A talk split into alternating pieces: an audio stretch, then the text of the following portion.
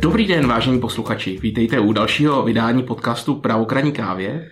Když jsme si vybírali téma pro toto vydání, inspirovali jsme se stále diskutovanou otázkou takzvaného digitálního dědictví. Tedy kdo, jak a jestli vůbec jednou po nás zdědí veškerý obsah, který jsme si nakoupili v rámci různých knihoven a katalogů digitální zábavy, ať už jsou to filmy, hudba nebo třeba počítačové a konzolové hry. No a při brainstormingu tohoto tématu nám vypadlo, že stále v dnešní digitální době máme řadu otazníků o tom, co vlastně patří nám, když si koupíme nějaký kus softwaru nebo nějakého audiovizuálního díla. A proto jsme se s dnešním hostem domluvili, že si uděláme takový obecnější úvod do autorského a licenčního práva. No a tím hostem je Michal Matějka, advokát, partner PRK Partners, odborník na právo IT, IP a dalších takovýchto zkratek, především tedy na právo informačních technologií a právo duševního vlastnictví. Michale, ahoj. Ahoj, dobrý den všem posluchačům. Tak a já bych teda začal relativně ze široka. Pro lepší pochopení, co známe opravdu všichni. Když si koupím CD s hudbou nebo třeba nějaký Blu-ray s filmem, co si vlastně kupuju? No, kupuji si v jednom ohledu ten nosič, ale hlavně se kupuju právo, to vlastně to dílo, který na tom je obsažený, užít. A z toho teda taky plyne jiný režim, než je tomu u těch věcí, které můžu volně převádět, tak se kterými můžu volně disponovat. A s těmi právy k těm dílům, které jsou na těch nosičích obsažené, to už takhle jednoduché není. Aha, a pokud se tady bavíme o tom, že jsem si koupil LPčko se svou oblíbenou skupinou, jak poznám, jakýma licenčníma podmínkama se vlastně řídím? No tak pokud tam nejsou ty licenční podmínky u toho přiložené, tak se to řídí autorským zákonem. Ano. A ten bohužel je poměrně restriktivní v tom, co já s takovým nosičem můžu dělat, a v podstatě s ním můžu dělat jenom to, že si ho pro vlastní potřebu někde přehrávám, ale pokud tomu nemám souhlas autora, tak ho třeba už nemůžu dál nikomu prodat. Mm-hmm. A liší se to třeba od toho, když si koupím na nějakém digitálním nosiči software, ať už tedy pracovní nástroj, třeba nějaké ofisy nebo třeba hru? Liší se to v tom, že u té hudby, filmů je to aspoň tak, že když to na někoho převedu, tak ten někdo aspoň může mít právo pro vlastní potřebu to také jakoby používat. U toho softwaru ani to není možné, tam pokud ten převod ta licence neumožňuje, tak vlastně ten, kdo to nabíde, to nemůže potom využívat, pokud se teda to nespadne do některé z těch dalších výjimek podle autorského zákona. No a ty výjimky, o kterých mluvíš, ty jsou jaké? No tak tam je potom otázka, kdo je vlastně oprávněným uživatelem, že třeba toho softwaru podle paragrafu 65, případně 66 autorského zákona. Máme taky rozhodnutí z roku 2012, tuším 2013, ve věci Oracle proti JustSoft, který určitým způsobem umožnilo tohoto takzvané přeprodávání těch nevyužitých licencí. Jsou tam má samozřejmě určitá omezení, je otázka, nakolik se to vztahuje třeba na takzvané štěpení multilicencí, kdy ten software je třeba na 100 pracovní stanice, abych chtěl 150 prodat, to je poměrně sporné. A taky je otázka, jestli se to, jak se dá tahle judikatura použít třeba na dnešní době módní ty streamovací služby, že, kde zase ten vztah s tím poskytovatelem je samozřejmě trochu jiný. Mm-hmm. No a jedna z velmi často diskutovaných témat je výroba rozmnoženin takového nosiče, minimálně tedy pro svou osobní potřebu, respektive třeba pro zálohu. Konec konců, pokud si kupuju prázdné CDčko nebo hard disk, tak z toho platí nějaké výpalné ose nebo někomu takovému. To je samozřejmě pravda, i když tahle ta problematika trošku už dneska ve vztahu k těm streamovacím službám trošku už ztratila na naléhavosti. Byly kolem toho velmi vzrušené diskuze před 10-15 lety, jestli si můžu a kolik si můžu udělat záložních kopií. Ono dneska, když mám ten účet a vlastně mám tam přístup k neomezenému katalogu toho obsahu, tak už to není zaplať pámbu tolik jako akutní, ale platilo, že přinejmenším teda jako jednu kopii záložní si mohou vlastně toho softwaru jakoby pořídit. Mm-hmm. To teda říká jako český autorský zákon, který v tomhletom harmonizuje teda evropské předpisy. Mm-hmm.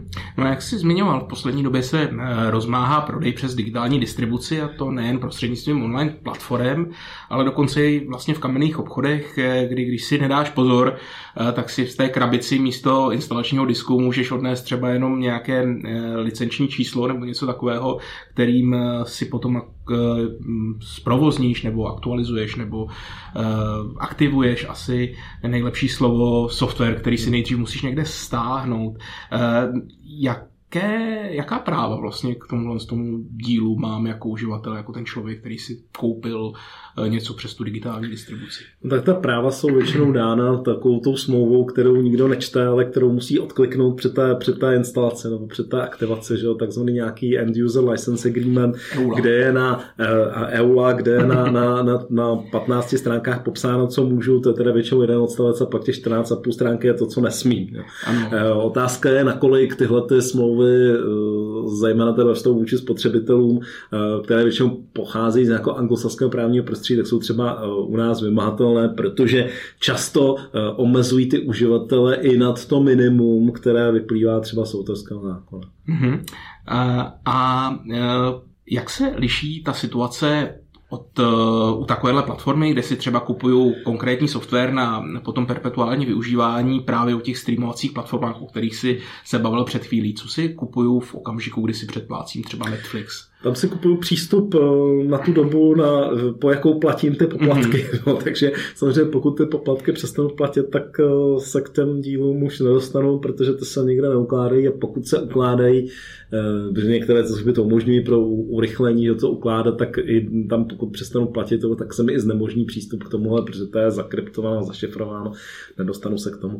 Takže tam opravdu si kupuju prostě právo užití na nějakou omezenou dobu danou, prostě tou periodou placení těch poplatků.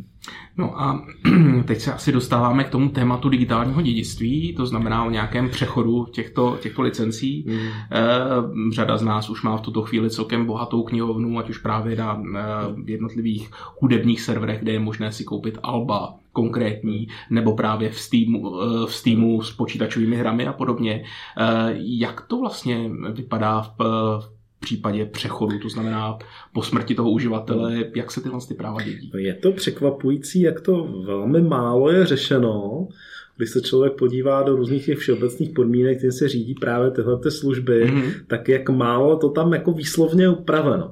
A většinou je to tak, že pokud se nepodaří tedy ještě za života toho zemřelého jako nějak poskytnout ty přístupová práva těm dědicům, tak velmi často prostě se už k tomu nikdo nedostane. Ono u těchto těch Netflixů a Spotify a podobně, tam to zase takový problém asi není, protože tam si kdykoliv může kdokoliv jako udělat nový účet, jo, a vlastně platit ty poplatky, přestat platit ty staré poplatky a tím pádem vlastně se nic nestane. Horší je to samozřejmě u takových věcí, jako jsou třeba kryptoměny. Jo, pokud nedostanete od toho zůstavitele heslo k té elektronické bitcoinové peněžence, tak pravděpodobně už se k těm bitcoinům prostě nikdy nedostanete a můžete si přinést tady i papír s razítkem od českého notáře, který vás teda dělá univerzálním dědicem, ale stejně vám to nebude nic platný, protože není autorita, která by se do toho dokázala dostat, pokud není to heslo nebo ty přístupové údaje. Jinými slovy, tady lze asi doporučit, aby tedy každý měl jaksi někde zmapováno, jaké přístupy kam vlastně má. A to zejména teda tam, kde se s těmi přístupy pojí nějaká hodnota, jako je to třeba u toho Bitcoinu. Jo. Třeba u toho Netflixu tam tomu tak není, protože tam vlastně si ten přístup kdokoliv může jakoby zřídit nově. Jo. Může to ale být třeba zajímavé u některých počítačových her, který zvlášť teda dneska už mají jako různé takové asety, které se kupují v těch hrách a který někdy jako stojí poměrně jako zásadní peníze. Jo, že pokud má někdo jaksi nahráno v té hře prostě už i třeba za nějakou $1,000 jo, a potom třeba zase se k tomu už potom zase třeba nikdo další nedostane. Jo, takže tam je vždycky dobrý, aby někdo další v té rodině, pokud jsou tam nějaké takovéhle věci, nebo třeba teďka se rozjíždí, že ty NFTčka, že máte třeba nějaký umělecký díla v elektronické podobě a taky, aby k tomu měl prostě přístup někdo, aby aspoň někdo věděl, co tam je a dokázal se k tomu v případě, že se s tím prvotním uživatelem něco stane, se k těm věcem dostat. A dostáváme se tady do situace, kdyby se na takovéhle digitální vlastnictví mělo pamatovat třeba v testamentu nebo v nějakém jiném ujednání pro případ smrti. Určitě, to by určitě měla být součást. Ono samozřejmě do dnešní doby, protože si internet a informační technologie byly doménou mladých, jo, ale ono to dneska už taky takhle úplně neplatí, protože ten internet přece jenom už tady s námi několik desetiletí je. Už taky nejsme úplně mladí. Už taky nejsme úplně nejmladší. A celá řada jakoby těch, kteří už tam můžou mít nějaké, prostě historicky se vybudovaly někde nějaké účty, nějaká přístupová práva a můžou se skutečně dostávat do věku, kdy už stále častěji se tohoto budou muset řešit, protože tohle prostě budou umírat a budou po sobě zanechávat tohoto dědictví. Ty jsi zmiňoval, že je dobré pamatovat na to ještě za života, třeba nějakým způsobem zdokumentovat ta přístupová oprávnění k těm vlastně platformám. Jde to vlastně jako legálně za života dělat? To je samozřejmě věc jiná, protože sdílení přístupových údajů mezi různými osobami celá řada těch služeb zakazuje v těch svých všeobecných podmínkách. Na druhou stranu jako je to ochrana hlavně toho uživatele a pokud ten uživatel to svoje přístupy oprávní dá někomu jinému, si nemyslím, že by mu z toho mělo něco zásadního hrozit. Spíš samozřejmě může to být i tak, že některé ty služby prostě pokud ale zjistí, že to tam přistupuje někdo jiný, tak třeba i ten přístup můžou zablokovat, mají to tam v těch svých obecných podmínkách vyhrazeno. Jinými slovy, ta situace není jednoduchá. Samozřejmě ve většině těch případů se to řešit dá. Třeba úplně zvláštní skupina případů jsou třeba přístupy do internetového bankovnictví, kde to mají ty banky, na to mají proces, co se stane v případě, že mají to už tu zemře, kdo k tomu může přistupovat, za dědického řízení, kdo až potom. Tam je to třeba tady v těchto těch jakoby zásadnějších věcech je to řešeno, jednak zákonnou úpravou, jednak vnitřními procesy těch finančních institucí. Na druhou stranu, pokud jde o tu zábavu, o ty počítačové hry a tak dále, tam to řešeno není a tam asi se nedá než spoléhat prostě na to, že někde je o tom nějaký záznam, prostě kdo teda tam kdy přistupoval, co tam měl v těch svých peněženkách a tak dále. Potom u těch bitcoinů a u těch takových těch kryptoasetů, tam samozřejmě to prostě to záleží čistě na té fakticitě té věci, prostě kdo má přístupová práva, ten to má a kdo je nemá, ten to nemá a nedá se s tím nic jiného dělat. Tak děkuju za toto shrnutí. To byl Michal Matějka, advokát PRK Partners a partner PRK Partners, odborník na právo duševního vlastnictví a informačních technologií. Michale, díky. Díky také, nashledanou. A já se s vámi loučím a těším se u našeho dalšího dílu Právo kraníka.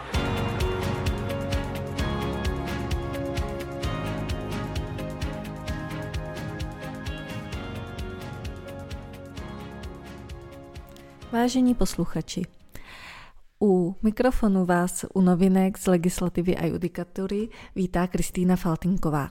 Máme toho před sebou docela dost a je to velmi pestré. Začneme návrhem novely zákona o léčivech, jejímž cílem je zajištění dostupnosti humánních léčivých přípravků v případě přerušení nebo ukončení dodávek na trh. Asi všichni rodiče malých dětí se v poslední době setkali s nedostatkem léčiv na horečky, takže víte, o čem mluvím. Co se týče návrhu zákona, tak ten zavádí nová opatření, kterými by mělo dojít k tomu, že k výpadkům nebude již docházet. Jednak zavádí novou povinnost dodávat léčivý přípravek na trh ještě 2 měsíce poté, co dojde k faktickému přerušení či ukončení dodávek. Současně se zavádí povinnost distributorů vytvořit a udržovat měsíční zásobu některých léčiv, aby byly eliminovány krátkodobé výpadky.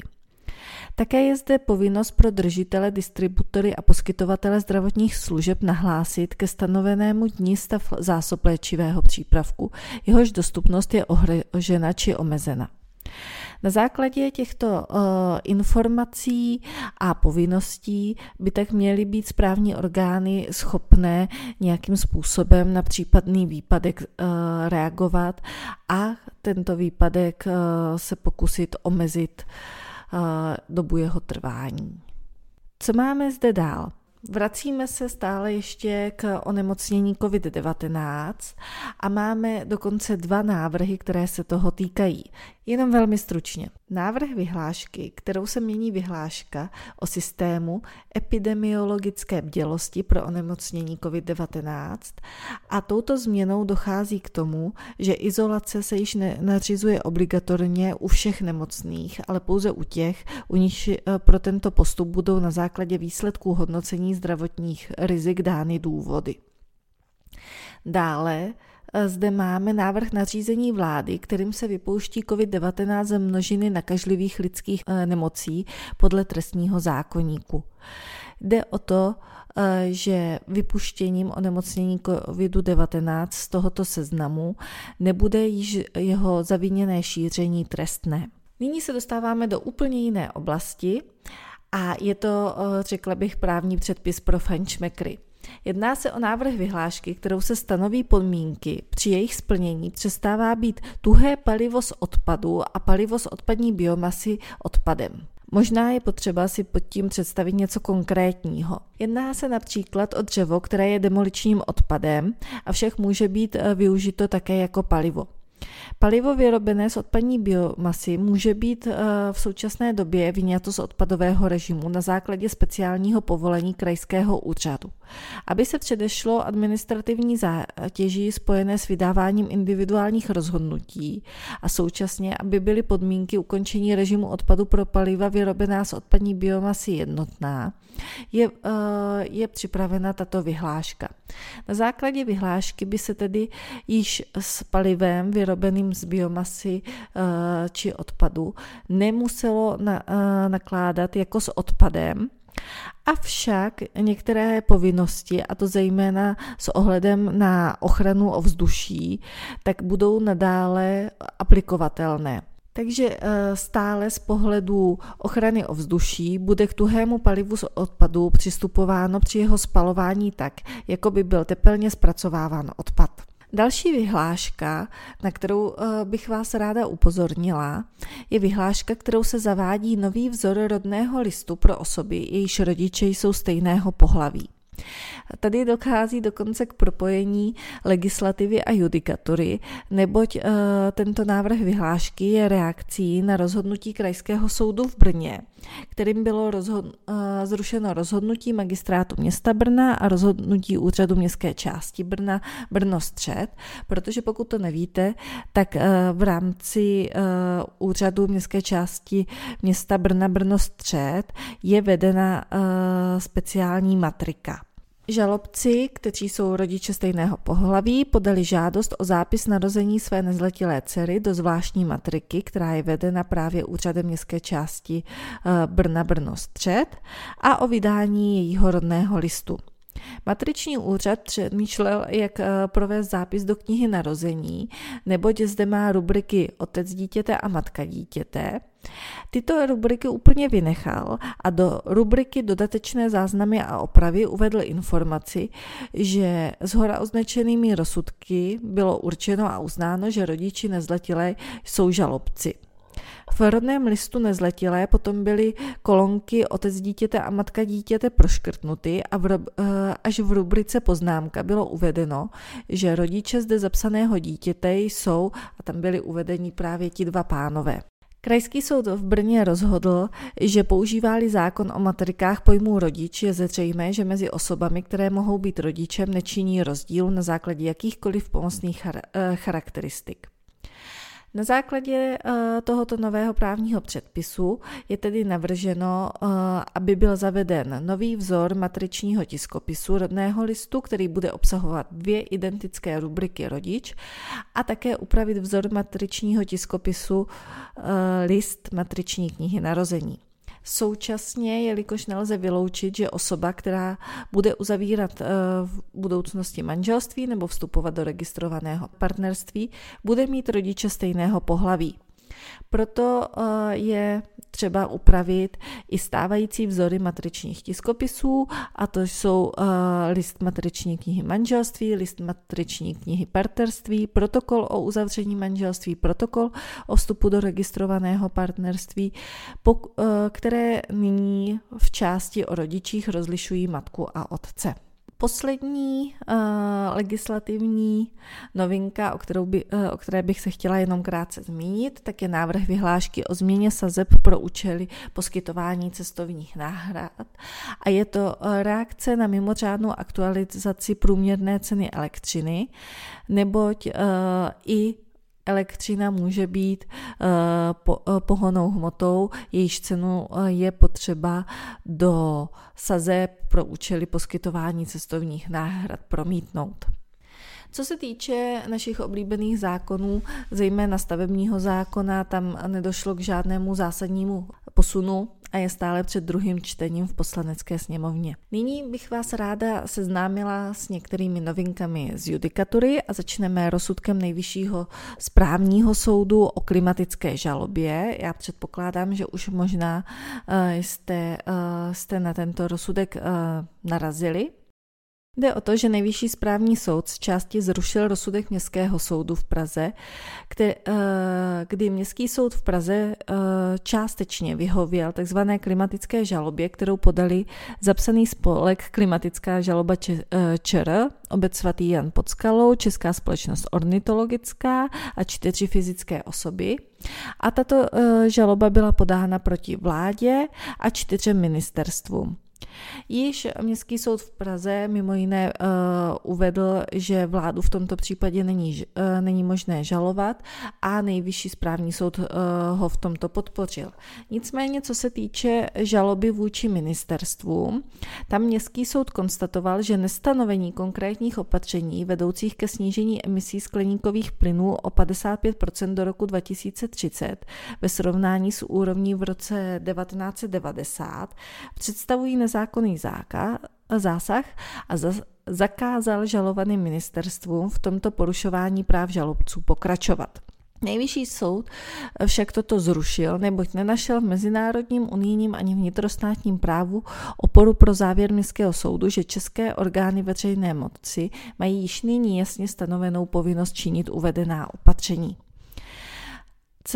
Celé rozhodnutí tedy je založeno na skutečnosti, že Nejvyšší správní soud má za to, že v tuhle chvíli pro Českou republiku není konkrétní závazek stanoven a nelze vycházet z toho, že Česká republika je povinna přijmout opatření, která by snižovala emisi právě o 55%, protože se jedná o kolektivní závazek a konkrétní závazek České republiky může být v tomto případě úplně jiný, řekněme například 10%, a není v tuto chvíli pevně stanoven. Tudíž Nejvyšší správní soud dokonce dodává, že nijak nepodceňuje závažnost hrozeb, jimž Česká republika i svět v důsledku globálního oteplování čelí a bude čelit. Nicméně v tuhle chvíli nelze po ministerstvech konkrétní postup a konkrétní akce požadovat. Dalším zajímavým rozhodnutím je nález Ústavního soudu ze dne 31. ledna 2022, ve kterém se řešila oblast rušení opatření obecné povahy, konkrétně územního plánu. Ovšem ta zajímavá část je v tom, že Nejvyšší správní soud uvedl v rámci rozhodování, že úkolem soudu není stěžovatelku poučovat o hrozícím neúspěchu v řízení, respektive ji vyzývat, zda případně svůj návrh nechce zdůvodnit i jinak, či svou argumentaci doplnit rovněž ve vztahu k jiným pozemkům. Nicméně Ústavní soud dospěl k závěru, že princip předvídatelného rozhodnutí je univerzálním principem, který se prosazuje v jakémkoliv typu soudního řízení, nejen v civilním soudním řízení. A i správní soudy jsou v obecné rovině povinny přistoupit k poučení o hrozícím neúspěchu v řízení podle paragrafu 118a zákona 99/1963 sbírky, tedy občanského soudního řádu. a to použitelného na základě paragrafu 64 správního řádu soudního, případně na základě extenzivního a ústavně konformního výkladu paragrafu 36 soudního řádu správního. Nicméně toto rozhodnutí v zásadě říká, že pravidlo, které platí v řízení před obecnými soudy, by mělo platit i v řízení před správními soudy. K tomuto rozhodnutí je důležitý i disent pana docenta Šimíčka, který vysloveně uvádí, že má za to, že právě tady ta povinnost poučit o hrozícím neúspěchu v části uplatněného návrhu je povinnost výrazně překročující stávající zákonnou úpravu a určitě nelze spatřovat ústavní deficit v tom, že došlo k porušení této teoretické povinnosti v rámci soudního řízení správního. Pan docent Šimíček nesouhlasí s automatickou povinností postupovat podle paragrafu 118a občanského soudního řádu. Soudní řád správní je totiž dle něj koncipován jako autonomní a úplný zákon upravující řízení před správními soudy a není důvod, aby byly využívány procesní instituty obsažené v jiném procesním zákonu. Ostatně prakticky identické ustanovení, jako obsahuje právě zmiňovaný paragraf 64 soudního řádu správního, obsahuje zákon o ústavním soudě, ale ústavní soud sám podle paragrafu 118a občanského soudního řádu nepostupuje. Pan docent Šimíček k tomu dodává, že se obává, že v daném případě se naplnilo rčení o ústavním soudu, který káže vodu a sám pije víno. Pokud vám tahle otázka, zda některé pravidlo, které platí v jednom soudním řízení, musí být uplatňováno i v jiném soudním řízení, pak vám možná na mysli vytanul rozsudek Nejvyššího soudu ze dne 26. ledna 2023, který byl také minimálně v rámci advokátní obce již propírán, neboť v něm je řečeno, a učinil to dokonce Senát občanskoprávního a obchodního kolegia Nejvyššího soudu, že je povinností dodržovat zásadu zákazu změny k horšímu, tedy že nemůže dané řízení skončit pro účastníka, který jediný podal odvolání hůř než výsledek řízení před soudem prvního stupně, i v řízení před obecnými soudy. V daném případě se konkrétně jednalo o řízení o vypořádání společného jmění manželů. Tato situace je velmi obdobná, kdy pravidla a principy z trestního práva jsou přenášeny do občanského soudního řízení, aniž by proto existovala v zákoně jakákoliv opora. Celé je to dovozováno z dispoziční zásady, tedy z toho, že žalobce je ten, kdo rozhoduje o předmětu řízení a ten, kdo se odvolává, je tím, kdo rozhoduje o tom, o čem bude odvolací soud rozhodovat. V daném případě tam se jednalo o to, že v rámci rozhodnutí o vypořádání společného jmění manželů soud prvního stupně rozhodl, že společné jmění se bude dělit mezi manželi poměrem 50:50, tedy nepřihlédl k možnosti disparity i přes některá skutková tvrzení, načež se odvolal manžel. Odvolací soud však dospěl k závěru, že zde je na místě disparitu uplatnit, tedy zohlednit skutečnosti, které byly tvrzeny, konkrétně, že tam docházelo k nějakým negativním chováním v rámci toho manželství a existovalo o tom i trestní řízení. A vlastně ten napadený výrok, který opravdu odvolatel napadl, tak odvolací soud změnil tak, že společné jmění manželů vypořádal v poměru 70:30, avšak ve prospěch manželky. A manžel toto napadl s tím, že když se odvolával, tak rozhodně nemohl tím způsobit skutečnost, že místo 50% ze společného jmění, tak dostane pouze 30%. A nejvyšší soud mu v tomto vyhověl právě z toho důvodu, že dospěl k závěru, že rozhodnutí v odvolacím řízení může být pouze ve prospěch toho, kdo se odvolal, nebo řekněme neutrální, kdyby došlo k potvrzení původního rozhodnutí. Samozřejmě rozhodnutí nejvyššího soudu, zvlášť když je to rozhodnutí Senátu občanskoprávního a obchodního kolegia, je pro nižší soudy závazné, tudíž podle tohoto názoru by se nyní mělo v soudních řízeních postupovat. Jaké to bude mít opravdu dopady, zda se nám zdvojnásobí počet odvolání a jak bude následně posuzována otázka náhrady nákladů řízení, pokud bude odvolání podáváno jenom z toho důvodu, abychom zabránili tomu, že rozhodnutí prvního stupně bude přezkoumáváno pouze z pohledu, zda by mělo být vylepšeno ve prospěch druhé strany.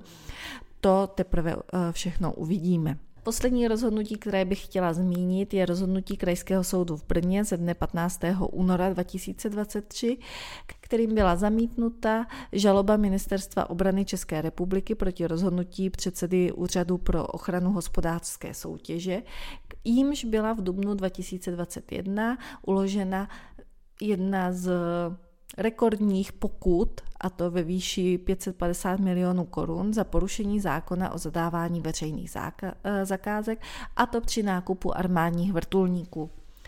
Ten důvod uložení pokuty spočívá v tom, že ministerstvo v rozporu se zákonem uzavřelo smlouvu na nákup víceúčelových armádních vrtulníků, a to v takzvané blokační lhůtě, tedy konkrétně předtím, než došlo k doručení rozhodnutí o námitkách společnosti, která je výrobcem armádních vrtulníků a teoreticky tedy mohla být vlastně smluvní stranou a získat tuto veřejnou zakázku. Podstatný je právě ten fakt, že společnost působí na daném trhu a mohla potenciálně zakázku plnit, a tím, že nedošlo k vyčkání na rozhodnutí o jejich námitkách, tak došlo k tomu, že jí byla možnost toho, že by vlastně tu veřejnou zakázku plnila, tak zcela odebrána. Uložená pokuta je podle soudu velmi vysoká, avšak nikoli v nepřiměřené hodnotě dané veřejné zakázky.